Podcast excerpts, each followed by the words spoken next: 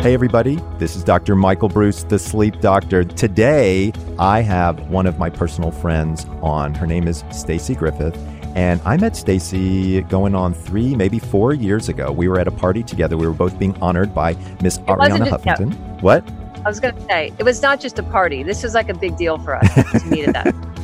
That's true. We were both being honored. We were on the uh, what was it? The fuel list, I think was yeah. was that party, right? So yeah. I didn't know Stacey from Adam's House Cat, and she comes running up to me and she's like, "Dude, I want to work with you." And I was like, "Wow, I'm I'm stoked. Let's let's go. It's high energy, lots of fun. We've been fast friends ever since. And just to let you know, if you hang out with Stacey long enough, she says you got to come do my class. Yep, she is the master Soul Cycle trainer. And by the way, her classes book out literally immediately. She had to get me a special spot just so that I could hang out and she put me over in the corner with all of the people who have no freaking idea what they're doing. Just where I could keep my eye on you. That was the point of that. and, properly. And, and well, and and so that's actually one of her trademarks. Many people don't know this. Is she's not the person who sits on the podium. In many cases, she actually brings one of her um, one of her followers up onto the podium. She's walking around the room. She's making sure your form is good. She's getting you psyched. She's getting you pumped. Oh, and by the way, there's disco music going on like crazy. There's lights flashing everywhere. It's like a freaking party on a bike. Um, oh. And that's you, right? You're like a party on a bike. So I want to introduce to everybody my dear, dear friend and co author of my new book that's going to be coming up. We're co authoring it together. It's going to be awesome. Miss Stacey Griffith. Welcome, Stacey. Oh, that was such a lovely intro. Thank you, Michael. You're so welcome. I always love spending time with you. I hate that you're on the West Coast, but I also love it because, you know, we need that we need a bi-coastal energy. And you know i'm always three hours ahead of you and i also get up at five and you go to sleep. It's like we're always crossing so whenever we can like land on the same page together it's always so nice. So it is i'm, nice. I'm happy to be here thanks for being here i appreciate it you know uh, some of my folks who are listeners may or may not know a little bit about you i was wondering could you give us a little bit of uh, a little bit of background on who stacey griffith is and by the way if anybody out there really wants to go deep on her background her book two turns from zero which I have hey. right here. Look at this girl. Oh, the hair. I got to bring the flip back. I know the hair was amazing. I love it. You want to know what's funny hair. about? I wish I, I had have to tell hair. you about not not to be narcissistic here, but that I used to spend so much money trying to get my hair color like that, and when COVID hit, this is my natural hair color. It looks like, beautiful. It's my real gray silver. I love it. Who knew it was awesome. under that the entire time? Right. But anyway, um, you know, now that you've gotten yeah to know me over the years, I, I hate talking about myself. It's like it's my my biggest pet peeve about uh, just this this career. You know what I mean? Like everyone's like, "Tell me about, it. tell me what you've done, tell me." And I've done so much, and I've I've you know, opened so many studios, and I've created this brand, and I toured with Oprah, and you know, changed a lot of lives, like a lot of stuff. But the most important thing is that it, throughout the last three decades of doing what I do, for me, the most important thing is the amount of lives that I've impacted, the amount of motivation that I've injected into people, getting people to feel better about themselves. Um, you know, continuing continuing that um, passion for what I do, and that's really all I have to say about myself. Really, well, that's that great. 52 years old. I'll be 53 in April. You know, our you know we were born the same year. I know. It's just so cool. I'm February. I think you're April, right? Yes. Yes. You're an Aries, maybe? Aries. I know. 7th, I'm an yeah. Aquarius. That's why we get along. It is. I think. It is. And and you know, so that that's that's really the bottom line. I just I love what I do. I have so much passion for it and it never ever every time I put the microphone on my head, it's like the first time. It's just, you know, I'm so blessed that I found uh, my passion to be my career as as you did. You know, it's like it never feels like I'm going to work, even though I do have to run here pretty soon to go teach my third class today. no problem, no problem. Um, so, in your book, Two Turns from Zero, one of the things that was very prominent to me that that made a lot of sense to me is you said that exercise saved you. Yeah. From a history and a past and things like that. Can you expand just a little bit on that? Because then the next question I'm going to ask you is about sleep. Yeah. So, you know, it back in the 90s when, you know, a lot of us were partying hard in the 90s. We I, my friends and I call it surviving the 90s. Uh, I, unlike everyone else, had a job where I had to actually physically show up to 80 to 100 people every morning. So it wasn't like I could phone it in and work from home type of thing. So I had a very bizarre connection to, you know, my my responsibility. But I also had a connection to partying. So it was kind of like a weird, you know, I'd always be like four in the morning, you guys, can I just go sleep in the back bedroom there for two hours because I have to teach at seven? Um, so it, honestly, if it wasn't for that, if it wasn't for the accountability of having to show up to exercise, to teach exercise, I would be dead. I, I know for a fact I would be dead because if I didn't have that, um, I, I don't think I would have survived, you know, the drug abuse and the, you know, complete lack of regard for my health. Um, so, you know, that's why I like helping a lot of sober, clean people now because, you know, not that it's replacing one addiction for another, which also can not be healthy, but the levels of serotonin and dopamine and norepinephrine and adrenaline, all those things um, that save you when you're trying to find balance in your life with whatever that may be. Uh, the only way you can get the highest level of doses is through exercise.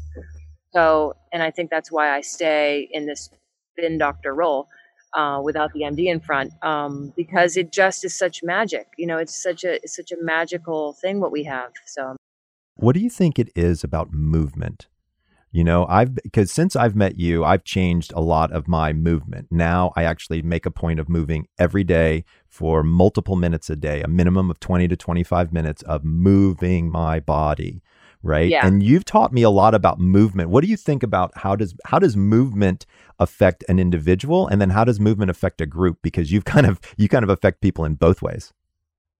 Yeah. Well, you know, it's such a case by case basis because every person is going through something, whether it's failure, success, grieving, losing a loved one, uh, getting a divorce, having a miscarriage. Like there's always something happening in someone's life.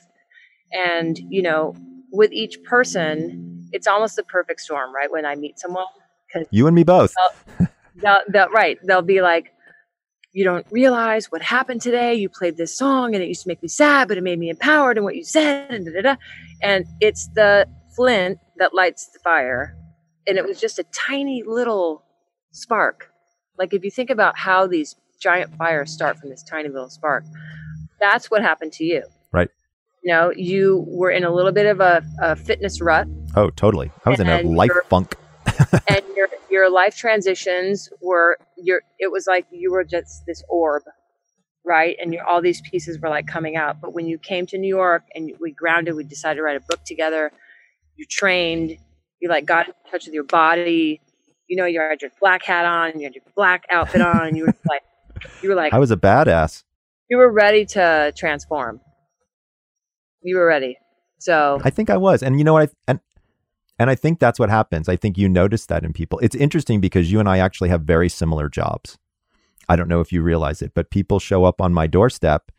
That's why we're writing a book, and that's why I tackled you in the middle of a party because we are bookends yep. to the most important two most important things in a person's a human being. Well, three.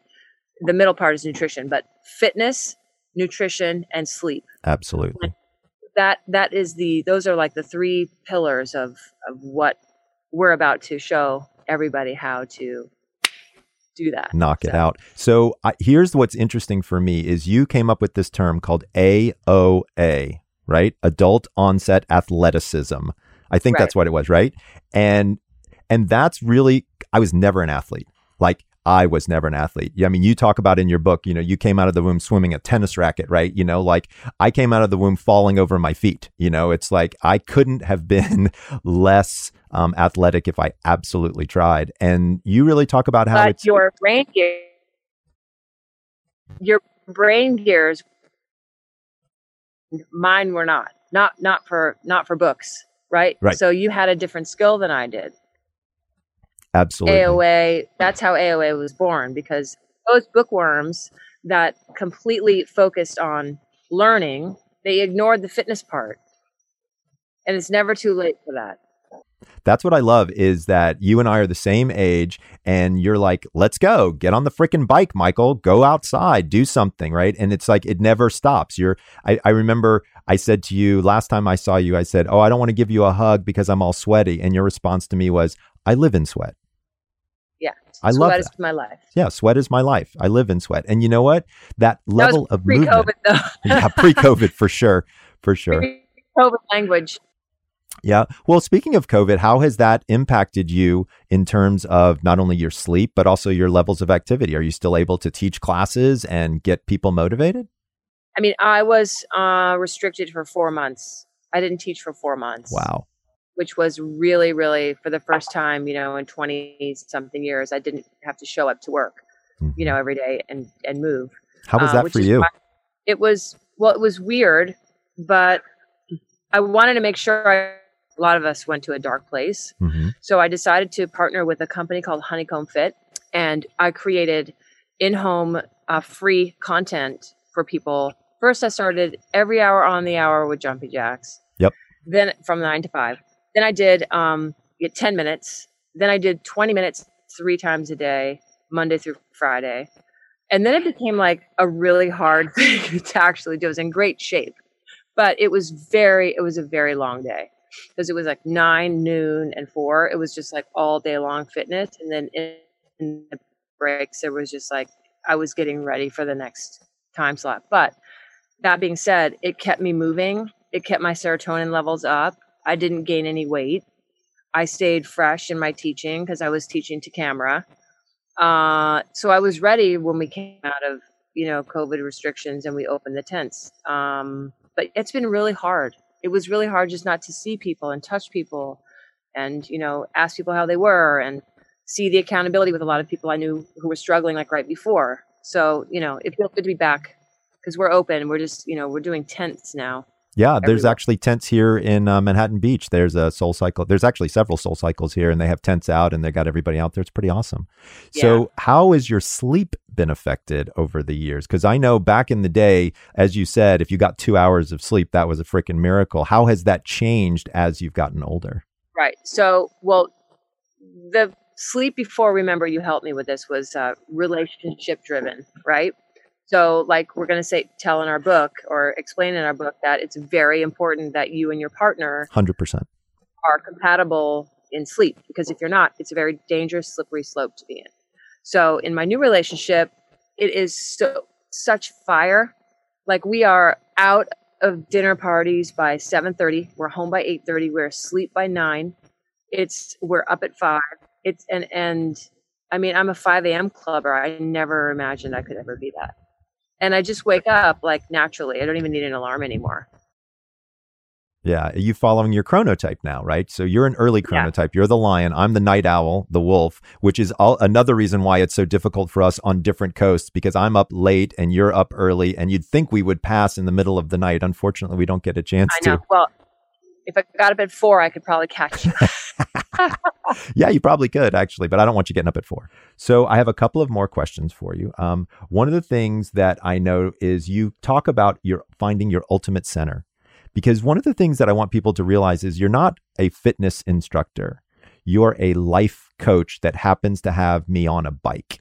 Is that's really how I kind of feel about you. How do you help people find that center and and learn through movement as, as all the amazing things that you do?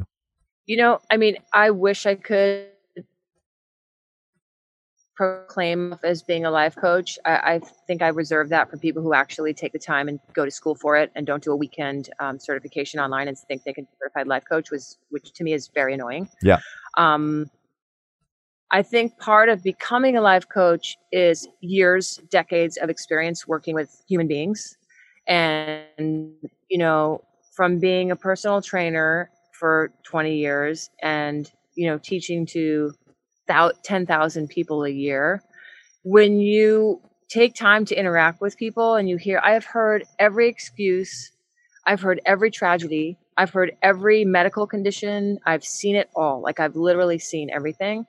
And from seeing the successes of each person, the failures of each person, and seeing what has worked in not not necessarily a prescription, I just make suggestions for people. I don't prescribe anything. I'm not a doctor. I'm not trying to be a guru. I just want people to hit the ball out of the park. You know what I'm saying? Yep, like I I don't do. want to do the tie. I want to go for the win. So I just give you a playbook with movement and musical choices that inspire you and don't bring you down to below the happy curve. You know, I like to play some sad music, but I don't like to bring you like so deeply down that you're just like tragically in your bars. Like, you know what I mean? Because there, there's that out there. Um, and I just think after 30 years, like I, I know what I'm Doing. seeing. Yeah. Yeah. You're a pro. You're an expert. That's why you're on my show. Thank you. I only have the experts on the show. That's why we're writing a book together. That's right, girl. That's right. We're going to have some fun too. I can't We are. thank you enough for being on my show today. You are a super big inspiration for me in many ways that you don't even know. Um, but I'm very excited to be working with you, and we're working on a book together. So that's going to be incredible and fun. And we're going to let everybody who's listening to the podcast know about that. But if people want to find out some more information about you, some of the cool, fun things that you're doing these days, where do they go to find it out? Yeah. I mean, my Instagram is pretty much, I'm not on it all, all that much. And, you know, my website is kind of stagnant. I'm just, I'm in the, like, in the sidelines waiting to strike after this whole COVID thing releases and our book comes out. I'm going to go back into the front line. I'm not, I'm not a splashy, you know, website on TV all the time. I just, it's not me. Yep. It's but not. it will be me when we when we launch our book because the book is so profound and it has never been there's nothing ever been written like this before this is a life playbook that is completely different than anybody's ever seen Yeah, it's So- totally different. Nobody's ever done anything like it. We're super excited about it and we're having a lot of fun doing it together too. So that's the best yes part. Yes, they are So thank you, thank you, thank you, Stacey. You are an amazing human. We love you to death and we can't thank you enough for your time today. We may end up doing that part 2. I'll let you know. Um, and we'll let our listeners know as well. let's do it Thanks. So now we're on to the mailbag. This is the part of the show where I'm answering questions from people from literally all over the world uh, about their sleep. And there's a lot of things that we can learn from them. So our first question today comes from Donnie from Boston. And he asks, How close to bedtime can I drink alcohol? How much and what type? So it turns out this is an incredibly popular question, and we've done a little bit of research on this. So, first of all, remember alcohol basically destroys stage three, four sleep, which is that physical restoration. So, if you're waking up feeling unrested, alcohol is a high likelihood to blame because it knocks out that particular stage of sleep. We know that the average human body can digest one alcoholic beverage in one hour. So, if you drink one alcoholic beverage, you should drink one glass of water and wait one hour before lights out. Two alcoholic beverages, two glasses of water, two hours. Once you get to three alcoholic beverages within a three hour period of bedtime, something different has a tendency to happen. Alcohol seems to have a paradoxical effect, giving you energy, not making you feel sleepy. Also, for men, it can form some levels of aggression. So, you really want to keep it curtailed. Remember, there's a really big difference between going to bed and passing out. Um, what type of alcohol? Turns out that clear alcohols uh, have a tendency to have less of an effect on sleep than darker alcohols have a tendency to do. But we're still learning quite a bit about alcohol and sleep, and I'm here to tell you that alcohol absolutely positively affects your sleep, unfortunately, in a negative way. And yet, alcohol turns out to be the number one sleep aid in the world. Go figure. Our next question is from Trish from Tennessee, and she said, When I started my keto diet, I had problems sleeping. Is that normal? Ha. So, Trish, I experienced this as well when I started keto uh, a while back. You kind of got what that thing, I think people called it the keto flu. So, this is a sort of a situation where, with so much protein on board, we find that we have excessive amounts of energy. And in the beginning, usually the first two to three weeks, it can be difficult to sleep. My recommendation for people who are going through or starting keto figure out what your chronotype is and then set your bedtime. Get up at the same time and go to bed at the same time. For the entire three to four weeks of that whole initial keto period, you might not get the best sleep, but it's certainly not going to be too terrible. Finally, we've got a question from Marianne from Kentucky, and she says, My husband hates his CPAP and will not wear it, so I don't sleep. Are there any alternatives out there for this thing? well, guess what, Marianne? There are a ton of alternatives out there. So while CPAP turns out to be one of the most effective treatments for sleep apnea, there are these things called oral appliances. These are mouth guards, kind of like you'd see football players wear, where there's an upper part and a lower part. And what happens is the lower part is slightly moved forward, which makes your jaw displace forward a little bit. What this does is it opens the airway and acts just like a CPAP machine. So if your husband can handle having something in his mouth, like a mouth guard from football or wrestling or something like that, then this might be a really good option. Also, people should know that there are really good surgical interventions out there for sleep apnea. We used to not be able to say that because the surgeries weren't so great and the tissue would grow back, but we're starting to see a, quite a few new techniques out there that can be very, very promising. So I wouldn't say that CPAP is the only thing, but if you can get your husband to wear it, you and he will certainly get a better night's rest. Anita from Atlanta, and she asks, Dr. Breus, is it okay to watch TV before bed? so I think I'm the only sleep doctor in the universe that says it's okay to watch television before bed. But if you're going to do it, if you could, do me a favor and wear some blue light blocking glasses. Um, I feel like watching TV is probably one of the more passive activities that you can do to distract yourself before bed. Um, many people, I have a hard time though, if they're doing things like on Facebook or trying to get their high score on Candy Crush or something like that. That's much more engaging. And we really don't like that level of engagement just before bed. So, watching a little TV, look, 99% of the televisions out there have got timers built into the software. Set the timer for like two or three hours, you know, past the time you'd normally fall asleep, and don't worry about it. As long as it doesn't bother your bed partner, you should be okay. Our next question is Saul from Brooklyn, and he asks, How would I know if I have restless legs syndrome? So restless leg syndrome is a actual diagnosable situation. This is something that's usually diagnosed by a general practitioner or maybe a neurologist. And so the most primary symptom that we see from people is that they get a creepy crawly feeling in their extremities whenever they're sedentary. So what does that mean? They get kind of a shifty, tingly, I can't stay in my seat very long type of thing when they sit down or when they lie down.